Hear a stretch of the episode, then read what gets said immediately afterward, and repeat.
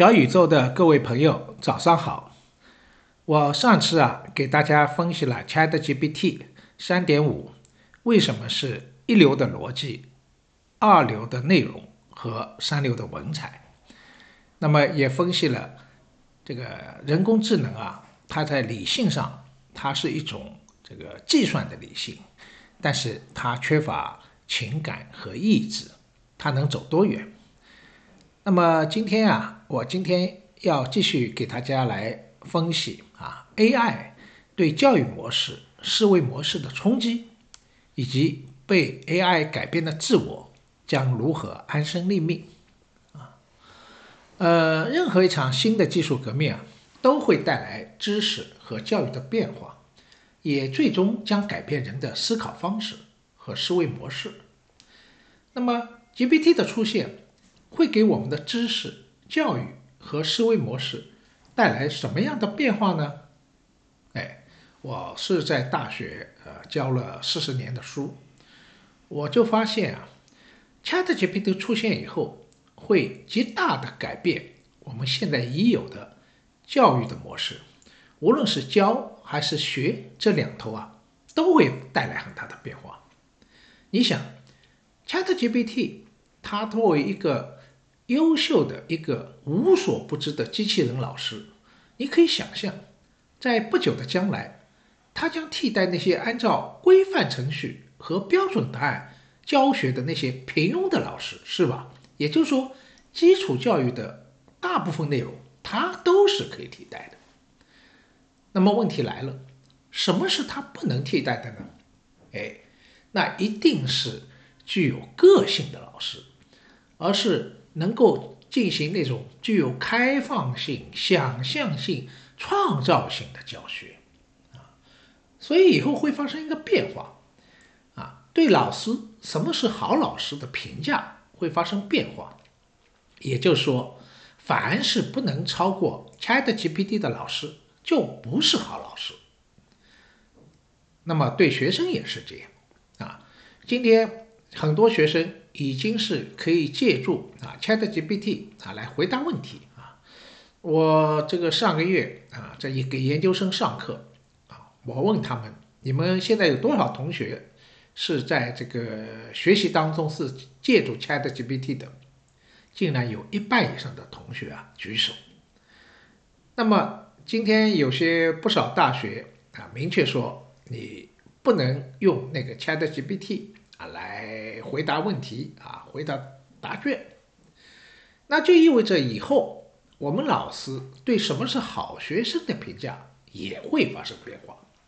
也就是说，凡是不能超过 ChatGPT 的答卷，就不是好的回答。这个前不久啊，那个我刚好那个给上海交通大学 MBA 班啊，结束了中国文化。概论这门课啊，我布置了几个作为期末考试的题目啊。我特别说，我说这些题目啊，你是在 ChatGPT 里面是没法找到现成答案的。为什么呢？我现在出的都是一些活的题目，要求他们联系知识点啊，能够谈一谈自己在这个工作当中的一些具体的工作经验。和对中国文化的一个理解，这个就不是 ChatGPT 啊，它能够回答的。所以以后我们出卷的标准改了啊，呃，好的答卷的标准也改了，一定要能够超出 ChatGPT 的那种标准回答的，那就是一张好的答卷。所以 ChatGPT 就像一个海平面一样，它将成为衡量一个好学生的什么？底线的标志，那么 AI 语言模型介入教学以后啊，我自己分析可能会带来两种不同的前景。第一种前景呢是比较悲观的，就是以后无论是老师还是学生，可能会深度依赖啊这些聊天式的语言模型，然后呢到那里去寻找标准答案，以后啊。那个语言模型肯定是这个像雨后春笋般出现，当然头部也只可能是这里几家。那么虽然他们给出的答案是有一定差异，但是基本上一定是大同小异。那么这就会带来一个问题，就是说会使得很多学习者他有一种知识的依赖性啊，然后很多学生可能会因此啊，这个思维方式会更加趋同化、单一化啊，就 Chat GPT 都这样说了，好像它就是提供一个标准答案。那么关于这点啊，呃，美国著名的语言学家乔布斯基啊，也有些担忧。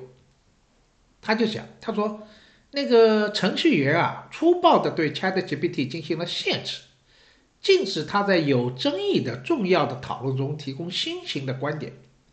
他说，他以牺牲创造力为代价来保证自己的非道德性。他说，ChatGPT 及其同类在本质上无法平衡创造力与约束。他们要么过度生成啊，就是我上次说的，他会呃说，就会编造故事啊。但是呢，要么就是生成不足啊，对很多问题不表态，对很多后果漠不关心啊。那么乔布斯提出段话，哎，我在我在试用那个 ChatGPT 的时候，我也有同样的用户体验啊。这个 ChatGPT 啊，作为一个知识的供应者。表面看起来呢，遵守的是一种价值中立的立场啊。你问他一些有争议的问题啊，他都是超道德、超意识形态，以这种态度啊，他回避各种啊有争议的意见和看法。比如有人问他啊，偷一块面包来养活一个饥饿的家庭是否道德？哎，他说他你看他的回答很圆滑，说这是一个艰难的情况。啊，虽然偷窃呢通常被认为是不道德的，但绝望的时候呢也会导致艰难的选择。所以 ChatGPT 啊对各种前沿或敏感问题的回答，那都是四平八稳、滴水不漏，这感觉就是一套正确的废话啊。那么在这种背景下，假如那个用户，特别是青年学生，是吧，一直长期与他聊天对话。从那里提取知识，那么就有可能啊扼杀了对这种开放性答案的期待。我只是习惯追求唯一正确的回答，而且还以为在这个世界上啊，各种问题只存在一种可能性、一种尺度和标准啊。那么这就陷入一个什么陷阱啊？就是德国哲学家黑格曾经提出过一个叫。主怒辩证法的这样一个陷阱，黑格的意思说啊啊，主人呢这个要有奴隶啊，这个主宰的奴隶啊，让他奴隶呢为他生产，为他服务，看起来呢好像奴隶是属于什么，属于主人的，但是时间长了以后，哎，实际上主奴关系颠倒了。主人离不开奴隶，奴隶反而成了为了什么？主人的主宰，这就是主奴辩证法。所以，当我们以后啊，每个人就像现在高度依赖手机一样，高度依赖这个 ChatGPT 啊，看起来好像人是什么主体，是吧？这个 ChatGPT 只是一个工具，是一个客体，但是你一旦高度依赖了它。工具呢，就会反过来会成为怎么样？主宰主体，啊，主宰主体，甚至主宰我们那套思维，我们的思维的结果，思维的过程，乃至于思维模式本身。这是第一种前景，也是我比较担忧的。但是，假如我们能够比较好的运用 ChatGPT 的话，也有可能产生。第二种前景，好的前景，为什么呢？因为这个 GPT 啊，它是一个 chat 聊天对话，所以他在技术上就创造了一种可能。这个可能就说，师生之间的教学过程啊，不是单向的啊，老师向学生传授知识，而将会是一次什么，像雅典城邦苏格拉底式的对话。因为苏格拉底在这个他的和雅典城邦的这个公民啊，哎，他总是问问题，问问题以后逼出回答以后，他继续问，最后找出你啊这个思考中的破绽，然后最后达到真理，啊，这是一个问答式的。哎，你想想啊，那个我们中国儒家的文化传统啊，《论语》，《论语》记载的也是孔子和学生的对话，所以这个教学基本是一个什么？是一个师生之间的对话的过程，这就是 chat。那么今天在技术上已经具有了可能，以后你和 Chat GPT 啊。这个，如果你通过这种 chat 的方式啊来对话，哎，有可能啊是回到什么样古典的那种教学的过程和模式。当然了，对话成功与否啊，是否能够达到较高的知识层次，那就取决于两个技术条件。第一个呢，GPT 呢拥有完备的知识储存。和开放的逻辑演绎啊，能够让答案啊具有无穷的开放性。它并不预设一种标准答案，也不预设意识形态和价值的偏见啊。那么它要取决于这样一种前提条件。那么从这点而言啊，对学生的要求怎么样？那就更高了。你要能够提出好的问题，才能逼出 ChatGPT 有好的回答。有好的答案啊，所以这就要求学生以后的学生有更多的是什么叫批判性的思考能力。这个批判性的思考能力啊，在西方的教育实践里面，那是培养的核心目标。就是说，你不能接受现成的答案，你要学会自己有反思啊，有自我。这就是一种批判性的思考能力，但是中国教育呢，一直是以应试教育为主啊，然后呢，总是预设啊，每一个问题都有一个标准答案啊，你只要能够啊了解、掌握这个标准答案就行了。所以久而久之啊，中国学术的一个很大的 bug 就是它缺乏这种自我，缺乏批判性的思考能力啊。他只能啊，那个在这个基本知识层面，他可能掌握的很扎实，但是他无法在知识层面有创新和突破。那么今天 ChatGPT 提供了一种可能性，他让你可以通过对话的方式啊，那就来检验你究竟有没有批判性的思考能力啊。所以这场那个 ChatGPT 的革命将会给对中国的教育带来极大的冲击，因为我们知道，在世界教育上，中国最强的是什么？基础教育那部分，我们弱的是批判性思考能力。那么我们过去的强项以后都将会被 ChatGPT 替代啊。那么而我们的弱项会以后会会更放大。所以，这个对中国教育的冲击，就像清华大学经济管理学院的院长啊钱燕仪教授啊已经发现的那样，这是一个全方位的冲击。那么，这个冲击既是挑战，也是一个机遇。就说到了我们要改变中国的教育模式的时候啊，我们怎么让学生啊能够不断提出好的问题啊？然后通过自身的主体性的反思啊，一步一步警惕，然后逼迫 GPT 啊，能够发展出、发挥出最大的知识的能量啊。所以，怎么应用 ChatGPT，这也是一个大学问、大问题。我经常讲一句话，我说，只有能提出好问题的学生才是好学生。如果你提不出问题，没有问题。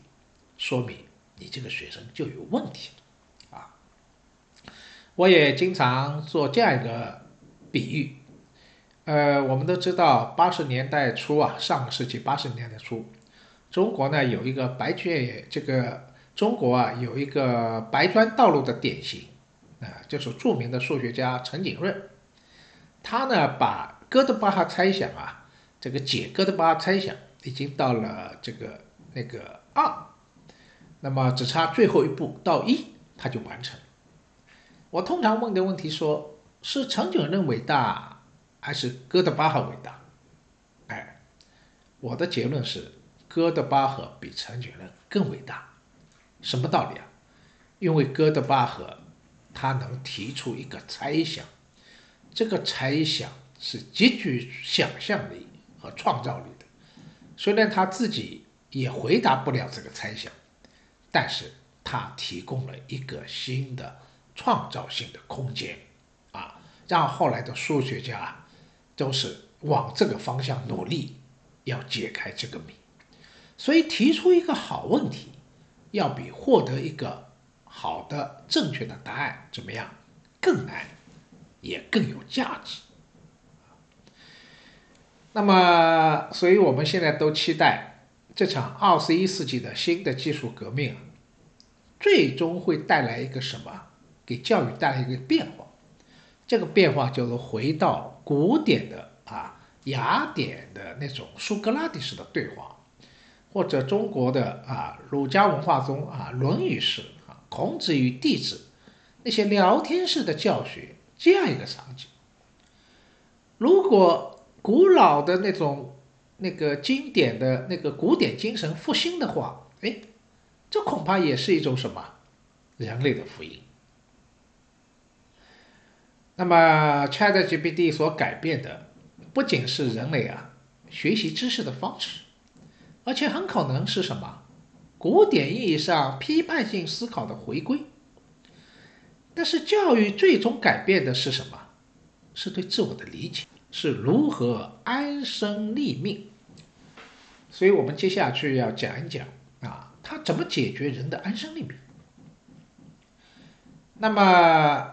我刚才有说啊，实际上看起来 ChatGPT 好像是中立的，是吧？回避一些敏感的问题的表态。但是事实上，如果你和他交往久了，你会发现啊，他传授的不仅是一套客观中立的科学的知识，在看起来好像是客观中立的表象背后啊，实际上是偷偷的在灌输一套意识形态。或者伦理道德的价值观，比如啊，我今年情人节的时候哈，我就这个和 ChatGPT 啊，这个不断的问他，我说这个应该和谁过情人节？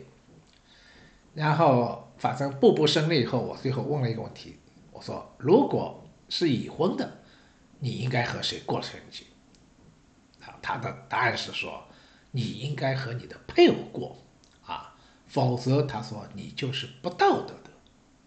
所以你看啊，很有趣。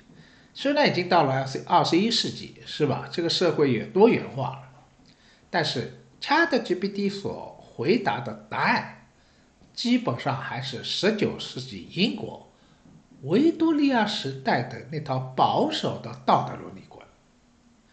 所以你要看。看起来好像技术是中性的，是吧？但是背后有一只看不见的手，这个手就操纵了程序和算法，那就是程序员的手。但是程序上面还有老板，是吗？所以我们知道，AI 技术绝对不是中立的，不是价值中立的，它背后可以被各种不同的幕幕后之手啊操控。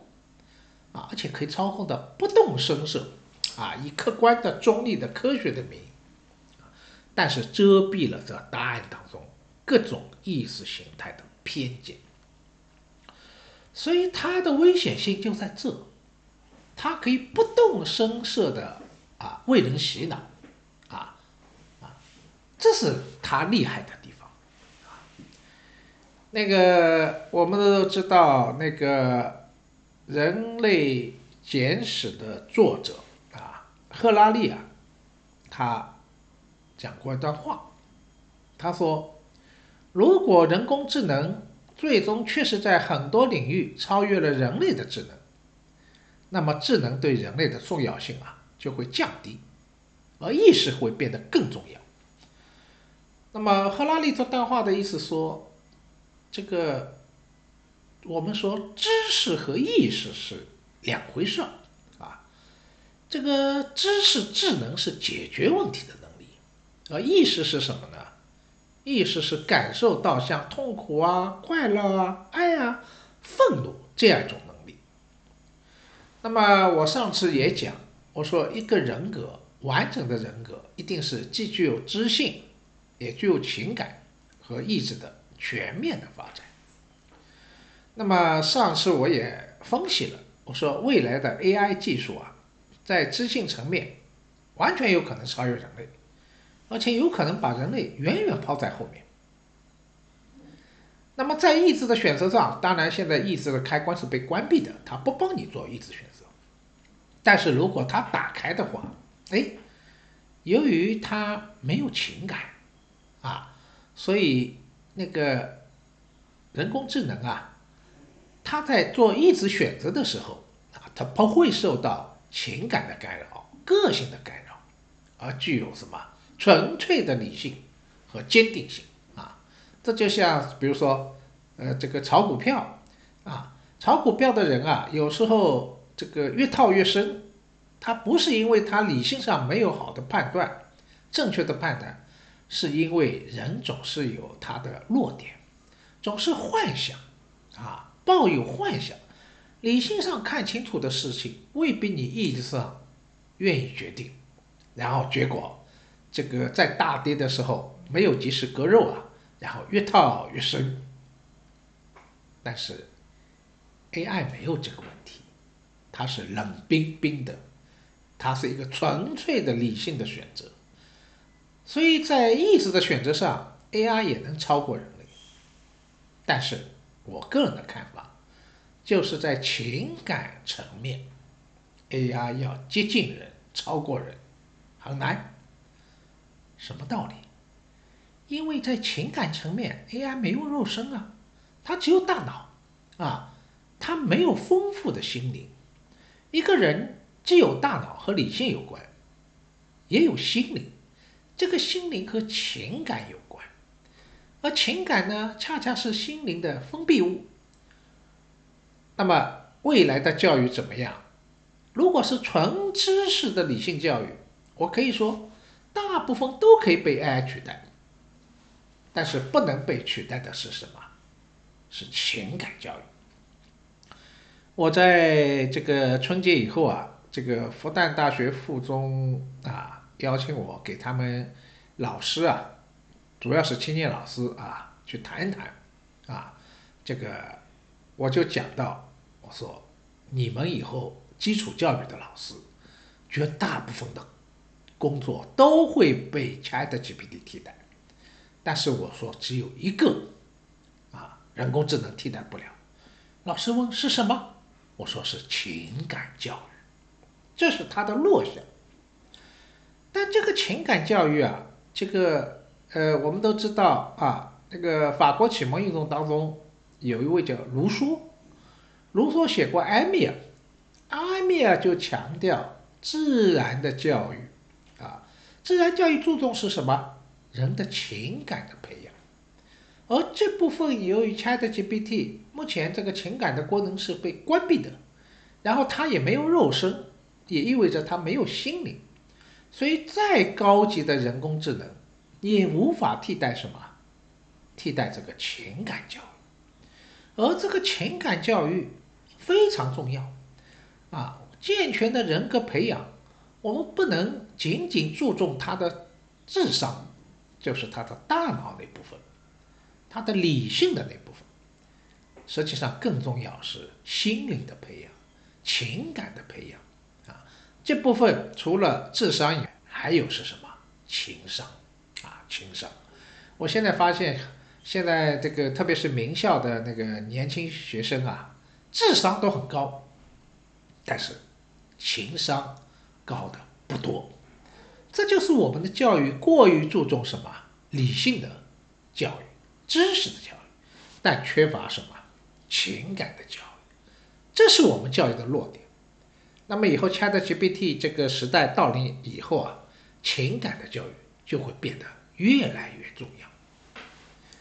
那么情感是什么呢？啊，或者说心灵是什么呢？心灵是肉身和精神结合的情感体验，也就是说，情感是和心灵有关，它既是精神又是肉身啊。那么这一点啊，这个我中国传统里面宋明理学就区分了两个概念，一个叫性，一个是心。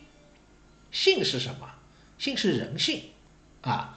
呃，按照孟子的看法，人性都是人之初，性本善，是吧？这个人和禽兽的差异一点点，这个人性啊，啊，就是有善根，所以人性是相通的，是普遍的、统一的。但是人心不一样，一颗心，每一个人都有自己的心灵，这个心灵却是特殊的、多样的、个体的。啊这呈现出很大的丰富性，所以每个个体都是独一无二的，都是有限的，是不可复制的。那么，因此也激起了各种人性的各种激情和感受，比如死亡、痛苦、爱、同情、怜悯等等。但是 ChatGPT 啊，却没有这个能力。所以，那个《人类简史》的作者赫拉利就讲，他说：“因为我们人，他讲的是自然人，对痛苦和苦难认识啊，使我们能够采取适当的防护措施，来防止最高的情景发生。但是，人工智能 AI 没有，我们必须教会人工智能如何预防苦难，因为他对苦难一无所知。”所以这就是一个很重要的人工智能所无法替代的情感的教育啊。那么刚才我们有说到啊，那个人他既有理性，也有情感，也有意志。那么现在我们知道这个有基因的复制技术，是吧？有脑机并口技术。再加上这个通用的人工智能已经出现了，那么以后完全有可能能够制造一个新的人类啊，啊，那么现在问题来了，什么意义上你才是你，才是你的自我啊？那么这个问题啊，在公元一世纪，普鲁塔克就提出来，叫特修斯之船的悖论。他说：“这一条船一开始把船的船的船帆换了，然后把船的舵换了，最后把这个船的每一块木板都换。那它还是原来这条船吗？啊，这个所谓的特修斯之船，他说这是这条船究竟以什么作为标志呢？来自我定义的呢？啊？”那么这个问题啊，后来西方哲学史讨论了啊，好多世纪都在研究这个问题。那么今天也面临这个问题，你说谁才是什么才是你真正的自我？是大脑吗？但是以后脑机并口以后可以植入芯片，这个芯片是你自我吗？还是你的肉身？啊，但是肉身现在。器官都能移植，都能换，还是心灵？这是一个哲学，甚至是特别是法律上的一个难题啊！什么才是你自己？当一切都可以换，都变得可能，都可以换的时候，你的特修斯之船，你怎么来定义自我？那么我的看法，最重要的就是心灵。啊，自我的认同恐怕很难以复制的那部分就是心灵。心灵是肉身和精神的结合，也是目前为止科学无法完全破解的最神秘的那部分啊，那个心灵。所以你看，今天当代人除了知识学习以外，还会注重什么精神的灵修，还有各种各样的宗教的体验。那最后都是为了什么？最后都是为了安身立命啊！安身立命，安身立命这个事啊，呃，你只能体验，没法传授，不是你获得了一些知识就能安身立命的。这是你最后让你心灵安宁的那部分啊！这是和我上次课啊，上次这个聊天讲到的这个第二世界。啊，默会性知识有，它是需要亲身体验的。体验了以后，这个体验是肉身哦，你才能最终的实现安身立命。哎，你发现没有？这是 AI 啊，再高级的人工智能啊，是无法替代的。但是问题来了，今天那个基因的复制技术。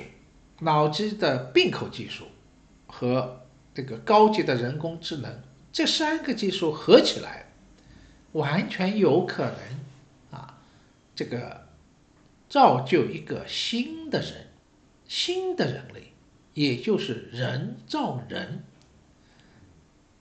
那么，我想我们可以一起思考一个问题：人可以像上帝一样？成为自身的造物主吗？呃，因为今天啊时间差不多了啊，这个问题呢就留到下次下周啊，我再和大家来分享啊。那么期待我们下一周再见面。今天就到这里，好，谢谢聆听，我们下周再见。